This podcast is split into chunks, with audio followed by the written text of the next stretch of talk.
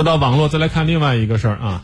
最近呢，四川宜宾召开这个群主安全大会的信息被广泛传播。当地官方发布消息说呀，这个群主安全大会实际上就是微信群主网络安全教育培训会，全区一共有邀请了将近200多位100人以上的微信群主参加。这个目的呢，就是希望群主们呢明确责任，守住底线。一开会呢，就有人担心，是吧？甚至还有网友说要保卫群主。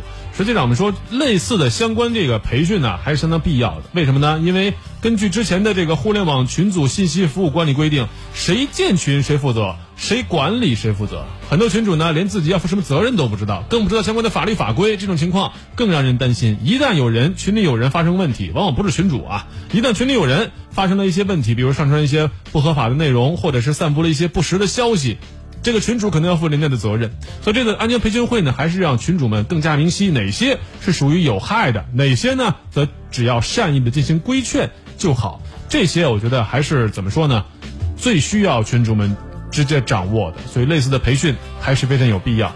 但是相反，还有一些地方呢，我们还是要归根到底的说一下。新京报就说呀，比如说这些群主的信息是怎么来的啊？是官方邀请的呢，还是他们主动来的，还是官方采取其他的措施，比如说直接获取对方的信息啊，邀请，或者是直接通知他们来参会的？